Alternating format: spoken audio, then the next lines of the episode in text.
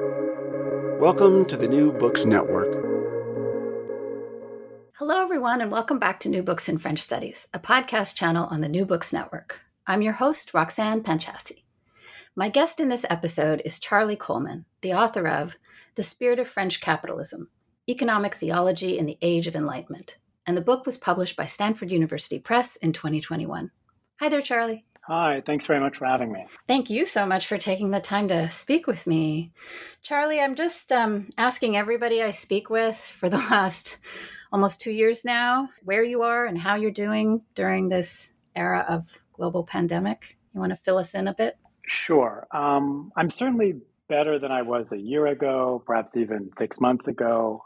Uh, I imagine, like everyone, I am gradually settling into the new abnormal, whatever that looks like or is going to look like. Mm-hmm. We resumed in person teaching. So uh, it's been a relief uh, to actually see and speak to my students. Yeah. The other question I ask everybody, Charlie, is why France? How did you come to be a historian of, of France? I suppose, well, it's like Hugo said. I mean, I blame Rousseau.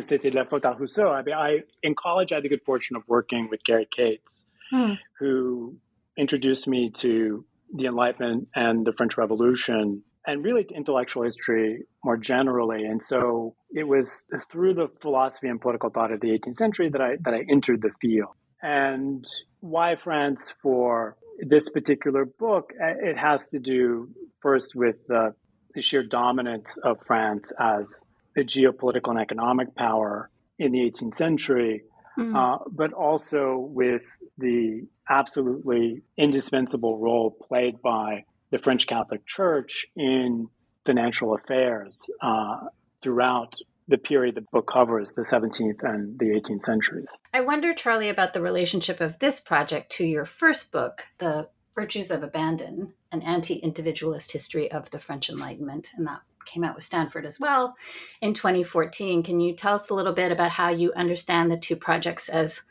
related or not, you know, how one may have led to the other. Already in the first book, I was starting to think about goods along multiple axes, not only material, but also spiritual and existential.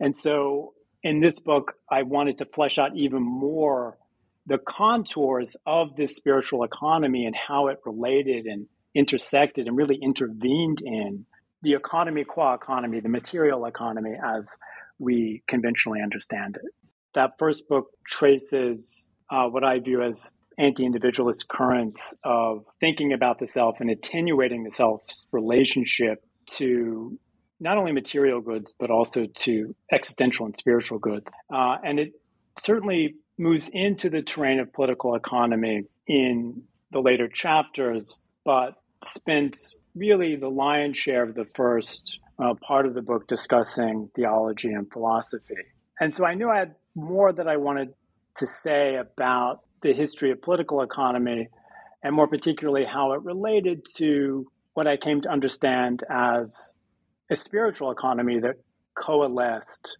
in Catholic teaching in the aftermath of the Protestant Reformation. I began actually with material related to John Law's system in the 1720s. That material is now discussed in the middle of the current book and then worked my way gradually backward and forward hmm. as as I did the research over over a period of years. Uh, and as I did so, I, I learned and I came to realize, for one, the the sheer financial and economic power wielded by the church in a conventional sense. Yes, we all know that the church owned at least 10% of mm. landed property during this period. But the sheer intensity uh, as well as the extent of their financial dealings with the crown is, is, is quite amazing. And I would I, I go so far as to suggest that the Catholic Church in France performed a function ana- analogous to that of the Bank of England mm. uh, in Britain. The French experimented with a royal bank in the time of John Law.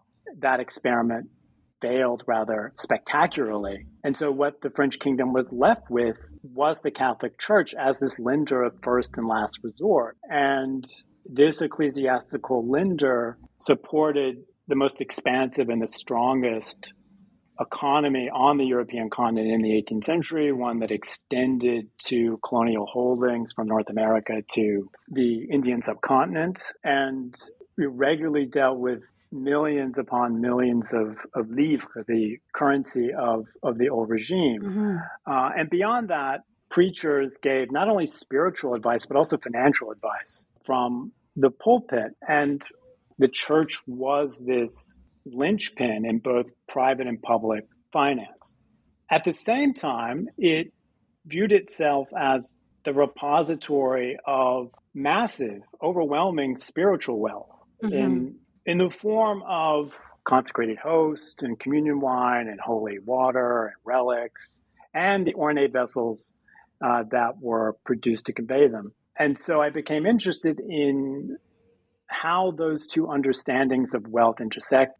So, Charlie, you know, as you've already kind of elaborated on a bit, the central concern of this book is this convergence of spiritual and material wealth. And the terminology you use to characterize this is economic theology. So, can we sort of get real basic here and you can tell me what economic theology refers to? Uh, obviously, the, the term is adopted and adapted from a more familiar one, political theology.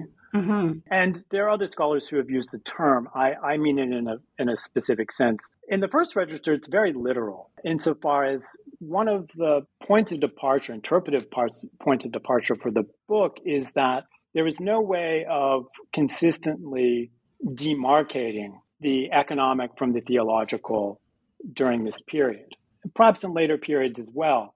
Hmm. But this brings me to another point of departure, which is the relationship between the economic and the theological is radically contingent and that it changes over time. But one of the things I mean is that we can't trace an easy passage from, let's say, a pre modern notion of a purely spiritual theology to a modern secular economy, even in the 18th century. Uh, which is the century usually identified with the emergence, the coalescence of political economy as a discrete field of knowledge, it was impossible to segregate or sequester theological questions and preoccupations from thinking about the production and distribution of wealth.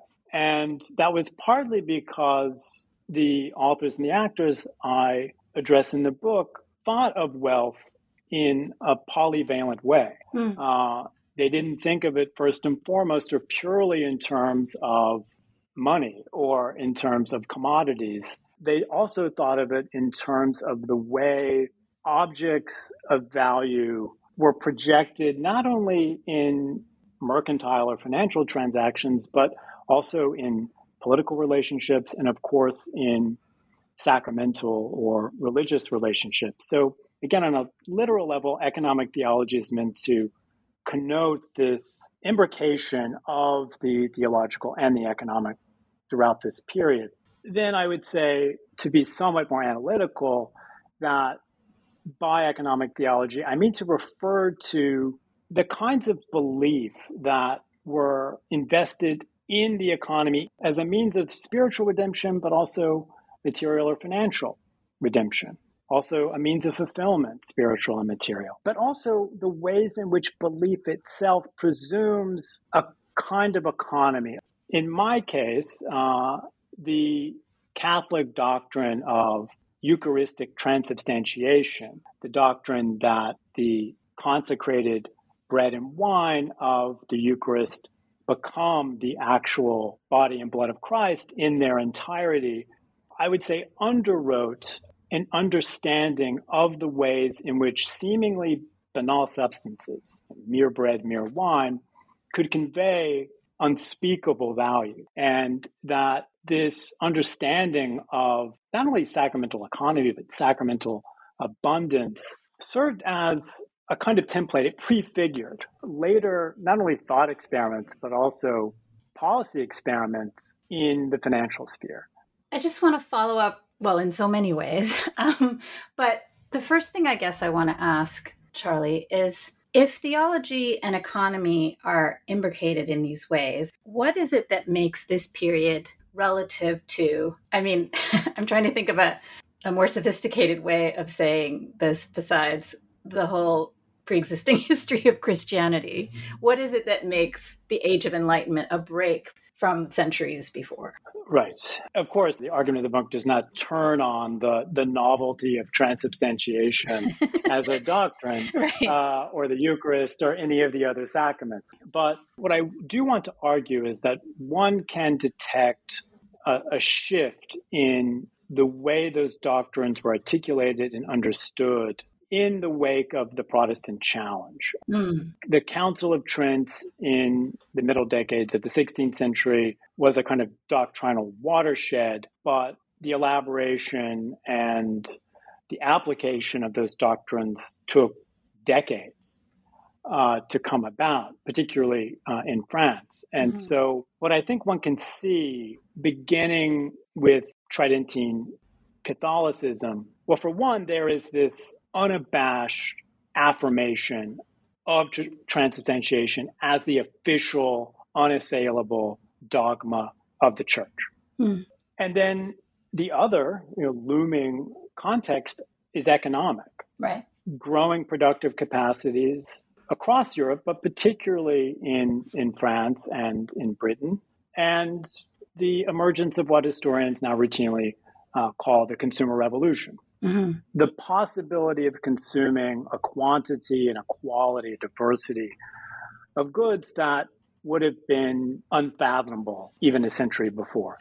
Theology, in a sense, was already economized, but it becomes economized in new ways. Mm-hmm. Uh, as the church, as institution, but also individual theologians find themselves confronting, for one, the need to justify the sanctity, sanctity of the church in terms of the spiritual goods that it purported to monopolize and to protect, but also in light of these new possibilities for material profusion.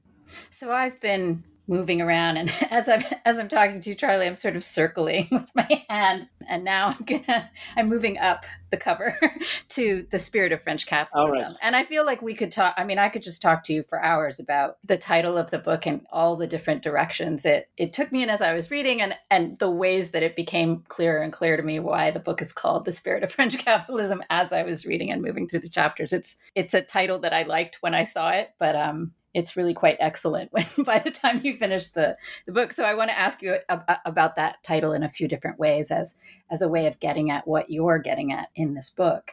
You make the argument and you sort of set this up in the introduction and you make the argument in various ways throughout the book that there was a catholic and a french ethic of capitalism. And so i want to ask you the sort of obvious questions about the frenchness of this project and you know you, you sort of started to talk about it when you were talking about the first book you know why france? Not just france for you personally but why france for this project? And then of course if the catholic ethic of capitalism is a reference to weber you know to, to kind of take us there and help us understand how this is a book about France, but how this is also a book that is a kind of response, conversation, dialogue with the notion of the Protestant ethic of capitalism? All right, that is uh, an incredibly intricate question. I will I will do my best. Um, so I'll start with Weber. Great. So right, of course the the title is a gloss on on Weber's uh, Protestant Ethic and the Spirit of Capitalism. Like most books, it had various working titles, and I I settled on the title that you see partly in dialogue with my editors at Stanford. Um, the market, or at least some aspiration of a market, beckoned. Sure. But there, there is meant to be a real substance to to the title. I think you're right to say that I want to enter into a dialogue um, with Weber rather than offer a repudiation. Mm-hmm. And I should be even more specific that insofar as I have a quarrel in this dialogue, it's not so much with Weber as it is with a kind of Weberian paradigm in the literature on the relationship between religion and capitalism. Mm. And what I found in that literature, for the most part, for one, was an attachment to Anglo American exceptionalism, not only religious, but also uh, economic. Mm-hmm. Um, and that exceptionalism uh, did not leave much of a space for France, which is a rather glaring omission particularly for the 18th century. Sure. Uh, it was only it was only in the final decades of the 18th century that uh, the British economy began to outpace uh, the French, um, and it was by no means a foregone conclusion necessarily for those who those actors on the ground and those observers in in the 18th century. The other part of it had to do with the ways in which that Weberian paradigm had left its mark on even the French historiography. These are arguments that were devised for a different religious and geographical context. But what I found over and over is that insofar as scholars were willing to plumb the depths of this admittedly fraught question, the relationship between religion and capitalism, what often happened is they would look for doctrines or they would look for practices that reminded them of Weber's Puritans. Mm. And they were most likely to find them among the Jansenists. So the Jansenists were this heterodox movement within Catholicism. They were in no way Protestant, but they were they were often accused as, of being crypto Calvinist, mm. um, given their attachment to the theology of Saint Augustine. And there were a number of moral applications of this theology, including the things that we would associate with Weber's thesis, a penchant toward delayed gratification, saving, investment. And you know, my sense was that, well, yes, that explains, I think, one side of a capitalist ethos, but certainly not all of it. Uh, right. And it doesn't apply as easily to the phenomenon of the consumer revolution. Uh, that has been addressed quite extensively uh, and brilliantly by so many other scholars. And so, you know, I thought that there was there was a need to cast beyond the Weberian paradigm, not merely to you know to fill a hole, as it were, but you know, to open up new new lines of inquiry into how capitalism operates as a cultural system uh, and as a cultural system that depends not only on a capacity for restraint and deferred gratification, but but also on an impulse toward pleasure seeking and mm-hmm. toward the consummation of that pleasure in in one's immediate present.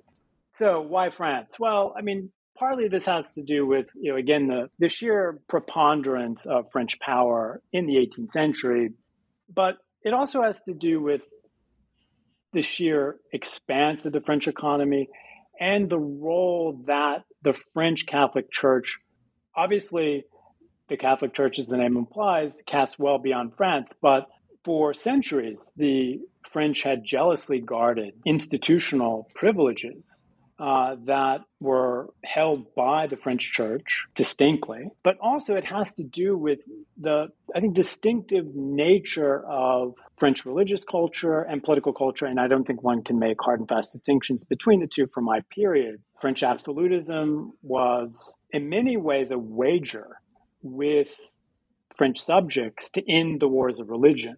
And the conclusion was that the only way out permanently was to codify mm. the absolute power wielded by the monarch, a power that was ordained by God. And so royal power could be seen as a kind of projection of divine power.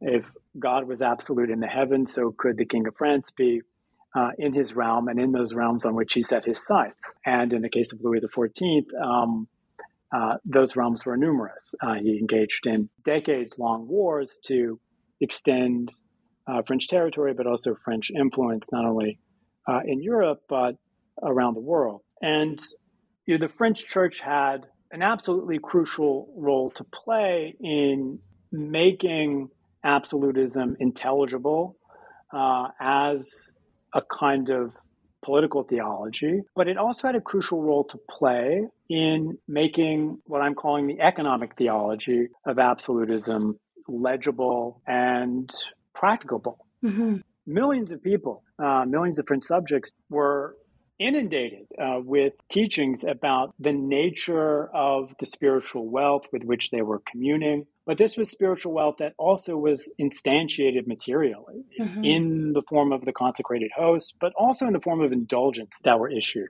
And it's not as though one doesn't see similar kinds of practices in other Catholic territories, but what you do see in France is a sheer scale. Right.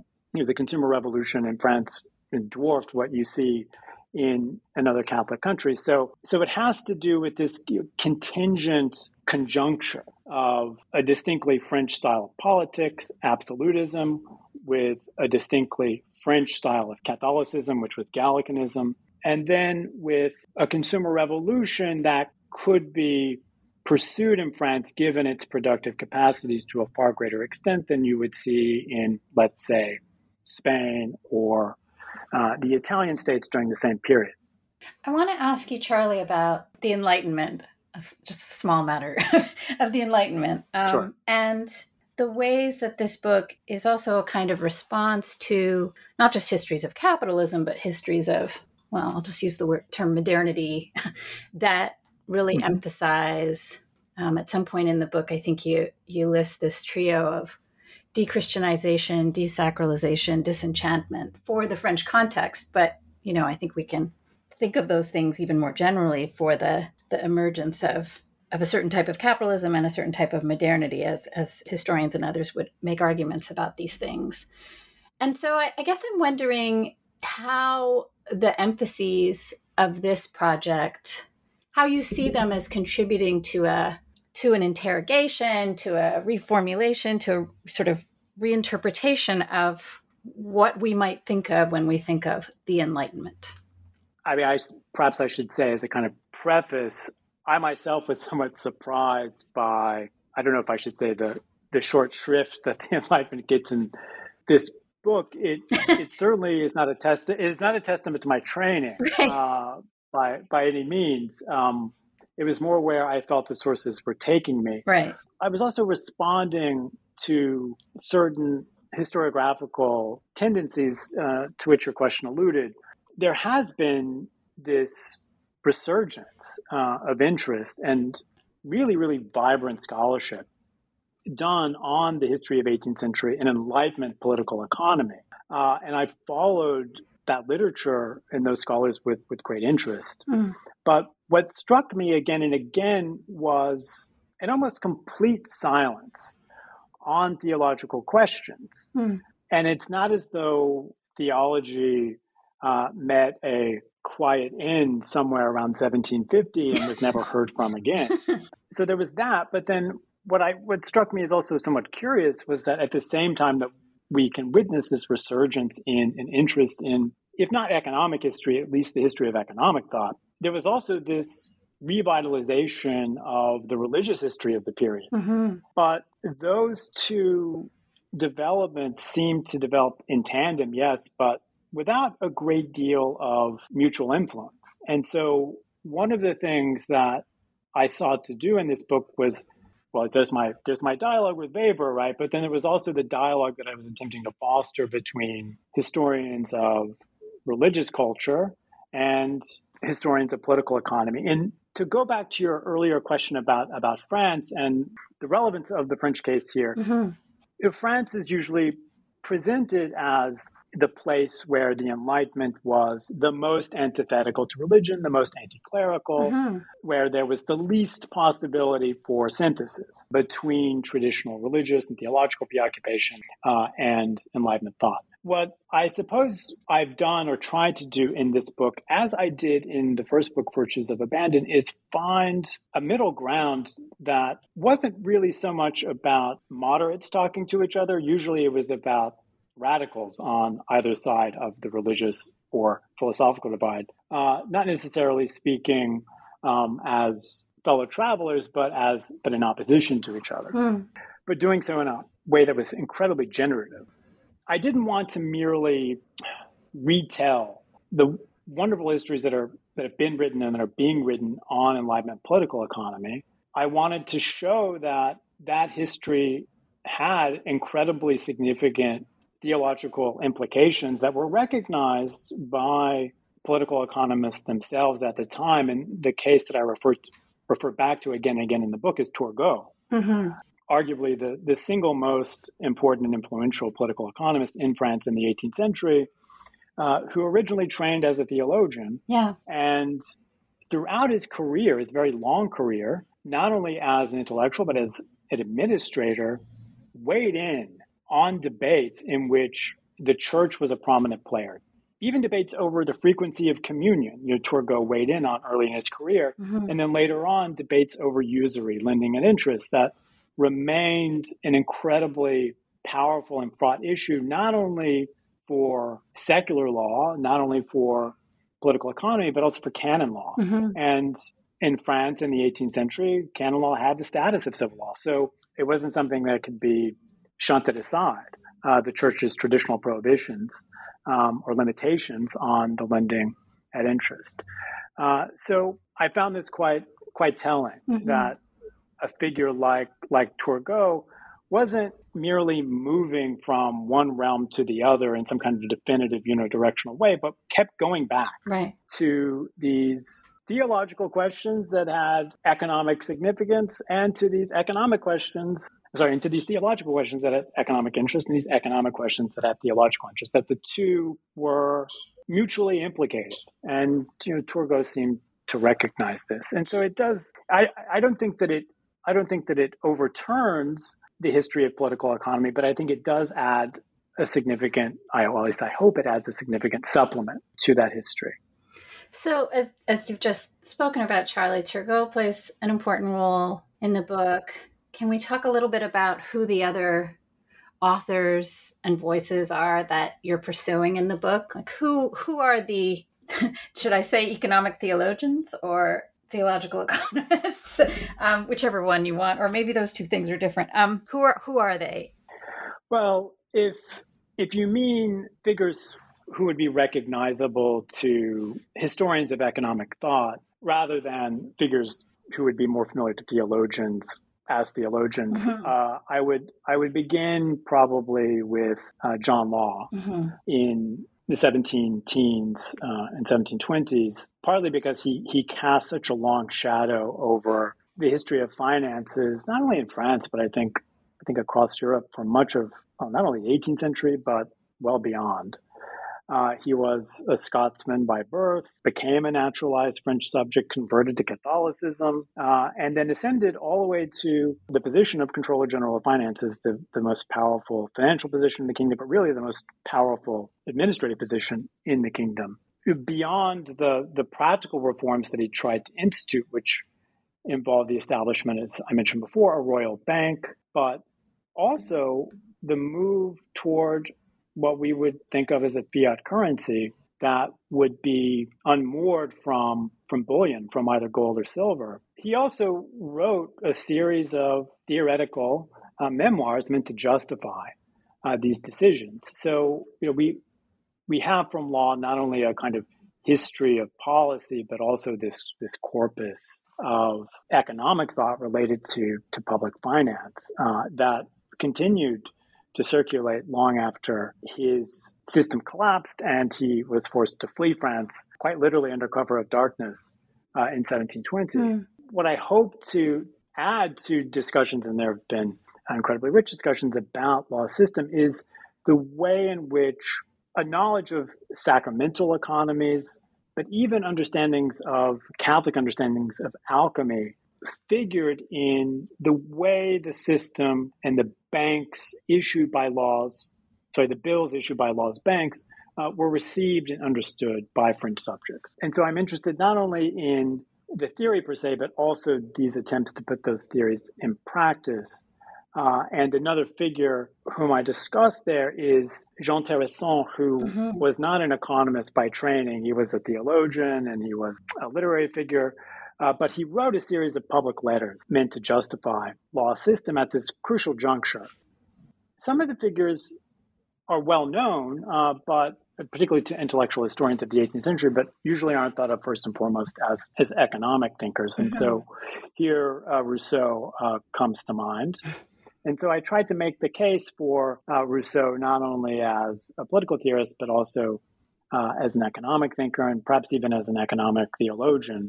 I, I draw on those places in his writings where he talks about money, where he talks about uh, economic relations, uh, but also where he, he, talks about idealized sites of production, including in uh, Julie, where he presents this image of a kind of idealized farm and the way it would operate. I'm attentive to his own understanding of the way value can be conjured and circulate through seemingly mysterious means and and do so in ways that that not only produce stratification or economic dependence, but, but might actually underwrite a kind of a kind of abundance. Mm-hmm. Um, and then later, I focused yes on Turgot, but also the physiocrats um, with whom was Turgot was associated, but he was not strictly speaking an acolyte. So here, Francois Quesnay, the founder of the physiocrats, the primary enforcer of their economic orthodoxy. And so there, I'm I'm interested in the way the physiocrats treat land as this potential source of infinite value creation and the way they understand the function of land and value creation within an increasingly monetized economy. So, yeah, those are all thinkers that I think would be recognizable in the 18th century. And then later on, um, in the epilogue of, of the book, I, I turn, well, I also mentioned him early in the introduction, but at the end, I, I also turn to Marx mm-hmm. as a, well, in my, in my argument, a kind of latter day exponent of these debates um, within economic theology. Let's talk a little bit, Charlie, about the structure of the book and sure. you know all of the different things that these six chapters take on. We've talked a little bit already about you know what an important role uh, the Eucharist plays, and really it's the focus of those first two chapters in in different ways. Um, how did you think through how to structure the book?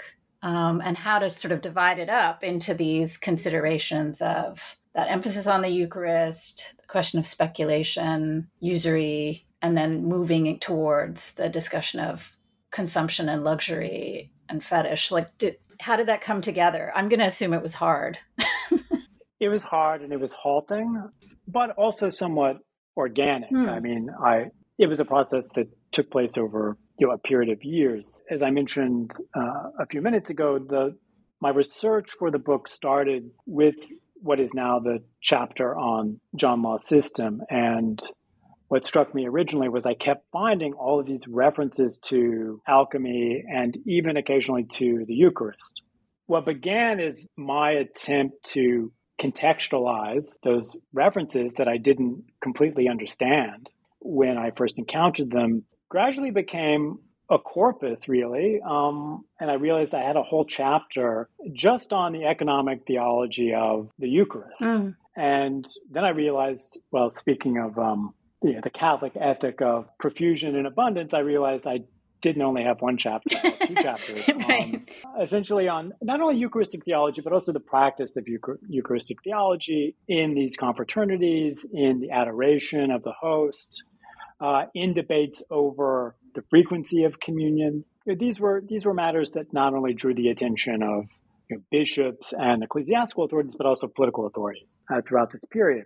And so, the research for the chapters unfolded yes, somewhat organically. My moving back deeper into the 17th century to get at Eucharistic theology, but also doctrinal practice um, in the 17th and then later the 18th centuries.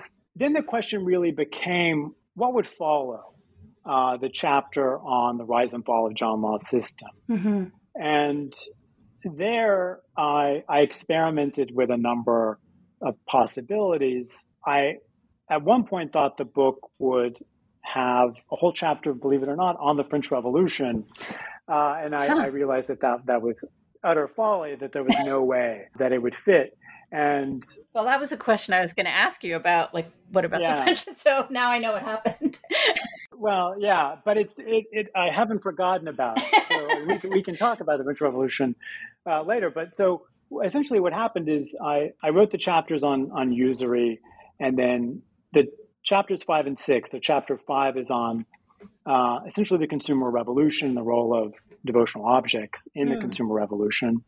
And then the sixth chapter is on debates over luxury, which was this lightning rod of polemic in the 18th century. Hundreds of books, you know, were written on on the luxury debate. Sure. Initially, all that material was supposed to be in one chapter. Um, obviously, it wouldn't fit. So, once again, one chapter becomes two, and then it was at that point that I started to see a potential arc that would lead me to the fetish character of commodities, mm-hmm. uh, that would lead me to Marx, but in a way that I hoped would historicize Marx uh, as as much as it was a matter of my allowing myself and my analyses to be informed by Marx. Mm-hmm. So that's that's how I chose to end the way I did, and it was also, I mean, it was I don't know if it was sufficient, but it was my way of also gesturing beyond the French context that I focus much of the book on to show that there is a much wider, even a global you know, history of these kinds of questions that would take very different iterations in different times and places, but even suggesting that we can understand something about Marx by putting him in the frame of economic theology was it was meant as something of a metonym for how the kinds of themes that the book attempts to broach might be considered on a broader scale. It's really interesting, Charlie, learning how it happened for you, because of course I didn't know about. Um, it's the third chapter that you're saying the book sort of grew out of. Is that the chapter on the spirit of speculation? That's right. Right. So, not knowing that, as I was reading, and again, I'm I'm always you you may be picking up on my you know I'm always a little bit self conscious when I speak with people who work on centuries previous to the ones that I'm most familiar with that I'm asking the most naive and ridiculous questions or having the most you know uninformed responses to their work. But by the time I got to the end of the book, and there were certainly hints and and, and suggestions of this as I was going I really felt that the book, one way of understanding the arc of the book is to understand the whole thing as a genealogy of commodity fetishism. that's what it felt like to me reading it. Yeah, I guess I just wonder what you think of that. I think that's right. Yes. Okay, I mean, so yeah, I got I mean, it. so you're absolutely right. Yeah, yeah, but it's but that only that only occurred to me fairly huh. late uh, in in the composition. I mean, it wasn't. Yeah, I mean, I of course then did some rewriting right. and recasting, I had other endings in mind as I was writing. Like I said, I, there was this looming prospect of making it all the way to the French Revolution. Instead, what I do is I essentially leapfrog over it, right. going from the final substantive chapter to the epilogue to get to get to Marx. And so, yeah, it was only yeah, it was only really as I was writing the final couple of chapters that I realized, oh yes, this is what I've been aiming at this whole time. But I was I was very late to the party, all puns intended, since we're talking about Marx. Yeah once I got to the end of the book and realized that what you were what the what it felt like the book was aiming for by the end, it, it made more sense to me that the revolution doesn't doesn't have that same place, um, and it isn't where the book ends.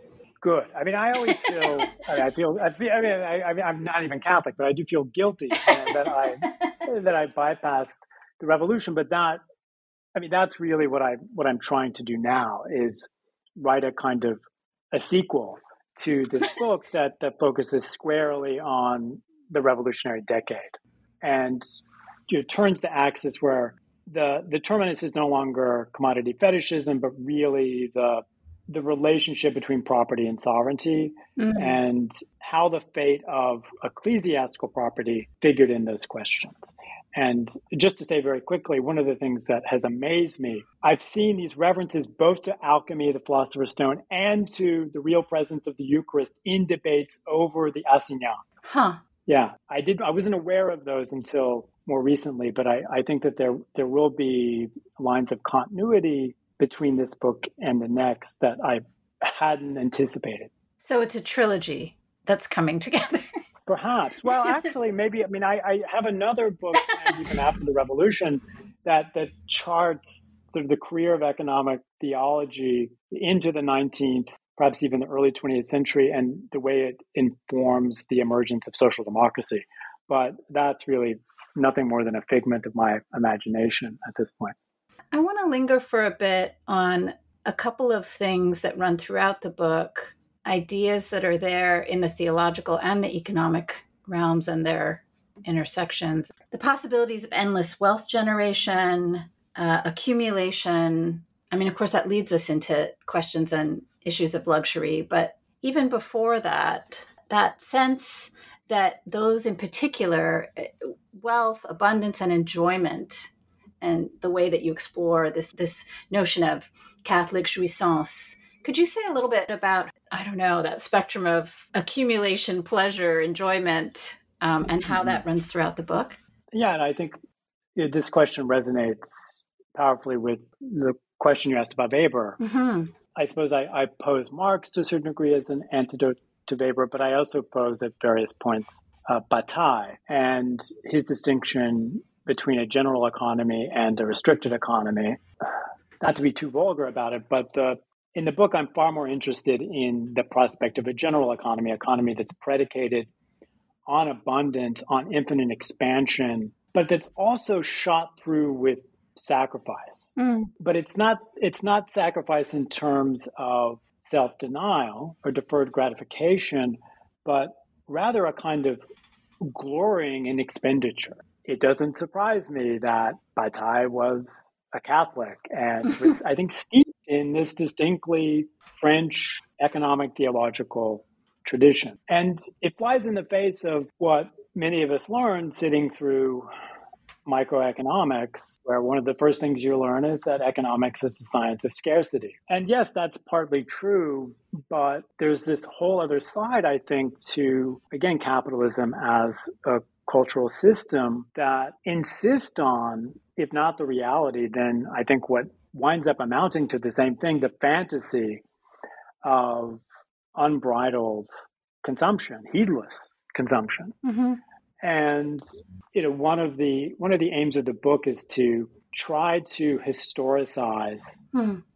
those impulses and yes, I mean to apply a kind of historical genealogy to them insofar as I want to show their somewhat unexpected, perhaps even unlikely origins in Catholic theology, in Catholic theology of the Eucharist, places where you wouldn't necessarily expect to see such sensuality. Mm. But one does in the sources, even if even if that sensuality is somewhat guarded or hesitant, where I mean, I, I feel like I saw this again and again in the sources where a theologian, a theologian will start waxing poetic about the splendors of the Eucharist and using increasingly visceral language, and then will almost catch himself and add a rejoinder before then slipping back into these quite arresting depictions of absolute gratification, mm. a kind of perfect pleasure that never dissipates, that, that never grows tired or never becomes an object of revulsion. It seems to me that even well, certainly in the 18th century, but it, even now, we, we seem to carry that prospect either consciously or unconsciously in our heads. Mm. And I mean, this casts somewhat beyond the stated subject matter of the book, but I mean, how else to, or at least it's one way to understand our compulsion to consume, you know, a bunch of trifles that could never possibly hold out the promise that they seem to hold um, mm-hmm. when we when we put our money down or our credit cards down and, and um, buy them through debt so so so yeah, I was yeah trying to get at a side of economic thinking, a side of economic practice, but also a, a kind of side of economic aspiration that I think is often well, it's either not addressed at all or is dismissed as as pathological. But I seem to think that the pathology is necessary for the economic body to function. So, Charlie, I, I feel like I've been restraining myself from asking this question, but you've now made it impossible for me to do that any longer. I have to ask about, in terms of how you're reading and how you're thinking about these materials and questions, you know, this, the psychoanalytic, I kept reaching for it in my mind er, as I was reading the book. And I just wonder in the various texts and notions you bring to bear on this material what of the psychoanalytic? I feel like it's all over over the place but is that just me? I don't think it's just you. Okay. Um, i mean i do use the term jouissance over and over again. Yes. Um, but I also see that that term used in in my sources, right? Sure. It's, it's not the absolute provenance of Lacan, Yeah. right? well, I guess what I would say, especially when it comes to Lacan, is that I could imagine a different version of my epilogue where I don't end with Marx and Benjamin. I also extend the analysis to Lacan. okay. I mean, I chose not to do that partly out of sheer lack of competence uh, and, and not feeling that I could ever do do justice to those traditions, but but also because, uh, yeah, I mean, I was somewhat wary of alienating you know certain readers, hmm but it was also, I mean, it was it wasn't just a tactical decision. It was it was it was also a principled principled one, in Yeah. that I honestly don't think, and I, you know, I, I don't, I don't think this is just my being symptomatic here. I mean, that what I had in mind, either consciously or unconsciously, as I was putting the book together, were questions of desire exactly in the way someone like, you know, Lacan might understand them.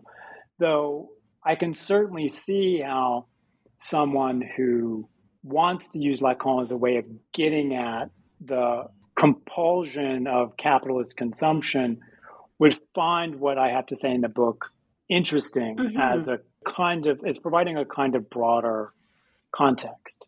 As I was reading the book, Charlie, it became clearer and clearer to me. I mean, I might always ask authors about, for various reasons, about the role that gender plays in the in the histories or other stories that they're they're telling, but it became more clear to me that I wanted to ask you that question when we spoke as I was reading the book, and especially by the time I got to the end, you know, these questions of the feminization of luxury, of credit, of excess, of abundance, like all of these things, and then thinking about those things happening, those conversations happening in the 17th and 18th centuries. And so I I know that, you know, the speakers, the authors, the things that you're thinking about, you know, it's easy to just say, oh well, you know, they're mostly male authors or I guess I wonder how you think about the role of women as subjects of economy and religion through the period that the book covers and the debates and questions that it explores.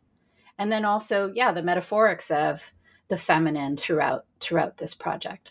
Absolutely. So I I try to show that there was a deeply gendered dimension to economic theology during this period, and it runs throughout the period. You know, from the mid 17th century all the way through the 18th. And you're absolutely right that French clerics, for the most part, men tended to associate pathological consumption, what they would refer to as luxury, with a kind of effeminate allure and with with the tendency of women in particular to consume out of a desire for ostentatious display. So as a as a sign of their corrupted and corruptible pride. And there was this real concern on the part of theologians that that women were this kind of vector Mm. um, of pathological consumption that could affect the broader social body. And there's a Christian iteration of that argument. There is a classical iteration of that argument. And they converge uh, in the luxury debate of the 1760s, 1770s. But I, I wanted to do more than you know, point out the obvious hmm misogyny. I mean, it's just say that the there's a great deal of dis- I mean, to use another psycho- psychoanalytic category. th- There's a lot of displacement going on by these male clerics, um, pathologizing the very luxury that they themselves are immersed in by associating with with women. There was a great deal of protesting too much. But I, I was trying to also address this gender dimension at a somewhat, I hope, at a somewhat deeper level, Mm. and argue that what you, yes, what you do see, even in the 17th century, but throughout the period, as a kind of association of the feminine and luxury. Actually, by the time you get to the second half of the 18th century, to those decades we associate with the emergence of political economy, is a way in which the the dynamics that had once been associated first and foremost with with women had become these more general propositions about economic consumption and the relations that consumption entailed. So one can think about it almost in terms of expanding concentric circles of the fetish. Hmm. Uh, that that something that was once seen as somehow distinctly feminine gets generalized, and I think increasingly naturalized and universalized. But there's there always remains a kind of trace of its origins, particularly in the minds of critics, like like Rousseau, mm. but later even in in in the mind of someone like like Marx, um, who is desperate to to denaturalize uh, and to and to historicize phenomenon that increasingly were seen as inevitable. And one way one way of understanding those critical overtures is precisely by attending to this gender dimension. And that's, I think, particularly ironic in the case of someone like Rousseau, uh, who mm. was notorious um, then as now for his misogyny. But there was this whole other side of his thinking, particularly in the discourse on the origin of inequality, where I think he opens up another path that he himself doesn't consistently pursue. I'll put it that way. Mm-hmm. Uh, and it leaves it to figures like Marx, I think, to do do that work in a more systematic fashion. I just want to come back, Charlie, to something because I, I just I feel like I can't let the part of our conversation about the book end without coming back to a part of the book that I found surprise. I mean, not surprising in the sense that you hadn't that it didn't connect, but that I just didn't expect to read a, a, chapter when i you know was coming into the book i just wasn't expecting to to get this chapter that is focused on uh, devotional objects and the idea of the rosary as a commodity. And the reason i want to linger on it for a moment is that i think that there's a way in which the project here connects to material history but also to a kind of social and cultural history of this period. And I, and I just wanted to give you a chance to say a little bit more about working on that and that coming out of this this project how you how you ended up working on on that aspect of things. It was partly where where the sources led me. So w- once i started doing research on the confraternities there were hundreds if not thousands of confraternities devoted to the eucharist particularly in the earlier period. But what one sees into the 18th century is those Eucharistic confraternities get eclipsed by confraternities devoted to the Rosary. Mm. Uh, and so I realized I would I would have to make some foray into into the Rosary as a devotional object and consider the way it was produced, the way that production was regulated, where they were sold, mm-hmm. how they were sold. The reason for choosing the the Rosary had to do with the critical mass of organized devotions that involved it. Mm. Now, there were contingent reasons that appealed to me as well that it lent itself, I thought, to studying as a kind of populuxe good, as you know, as as an object that yes could be produced out of incredibly fine materials, but could also be made with the cheapest of materials, with with simple wood, but would nonetheless be seen as having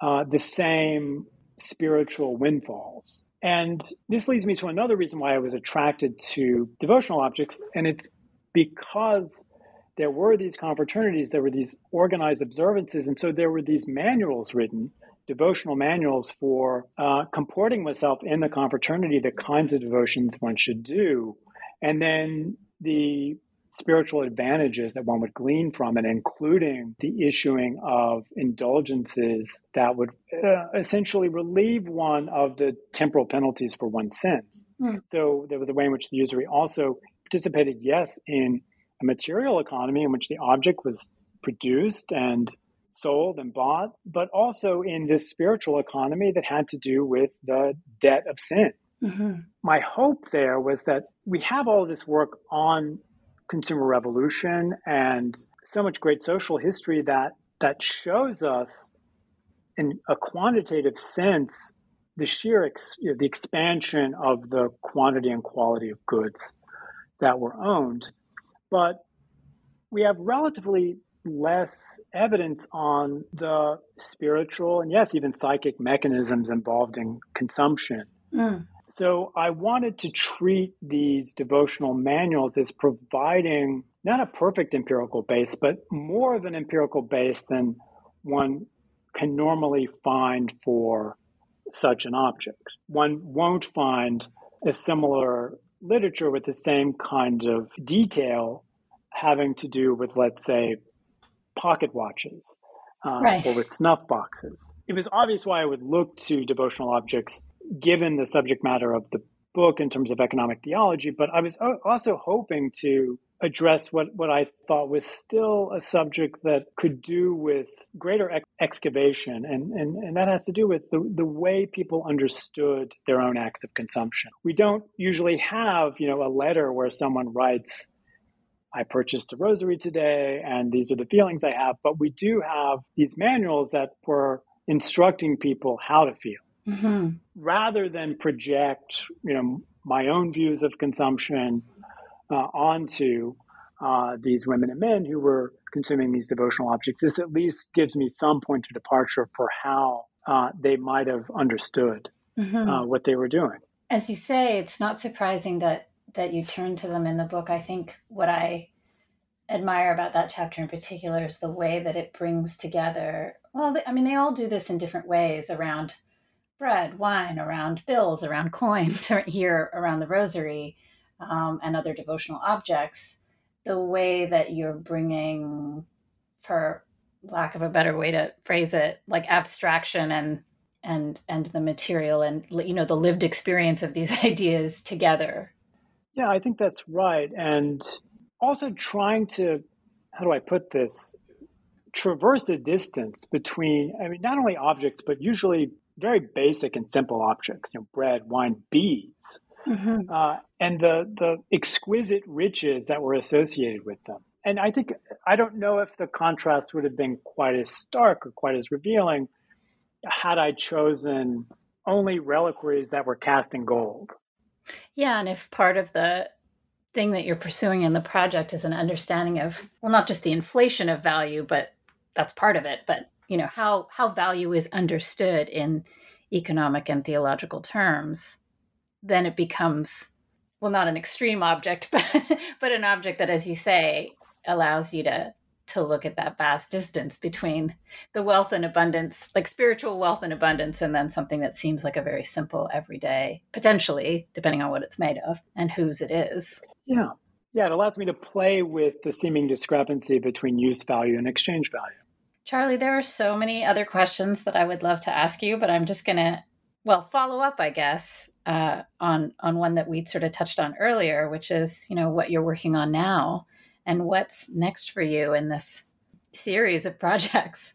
Yeah, so as I as I mentioned, I, I think I'm I'm finally in a position where I can start working on the French Revolution um, in earnest. And actually, some of the research that I that I did for the spirit of French capitalism that didn't make it into the book is now serving as a kind of you know first installment uh, on the work that remains to be done. So, so I'm interested in essentially the economic theology of the French Revolution and you know, beginning with the contested status of ecclesiastical property uh, in the final years of the old regime and then the first years of the revolution of course you know culminating in the decision to to nationalize church property and then essentially use that property as the capital for the assignat as uh, first a bond, but then as um, as a as a as a fiat currency. So the the book begins with the debates over ecclesiastical property, the the status of the assignat, understandings of it. But I, I can imagine subsequent chapters that in some ways mirror material that I addressed in the earlier period in the spirit of French capitalism. So, for example, revolutionary ephemera, consumer objects that were made uh, as a way for consumer citizens to make manifest their faith in the new regime, not only as a political uh, arrangement, but also as an economic arrangement. Mm. That, of course, was bound up in the sale of church property, property that traditionally was seen as sacred. Charlie, I just want to thank you so much for speaking with me about this book and for writing it. Thank you. It was my pleasure.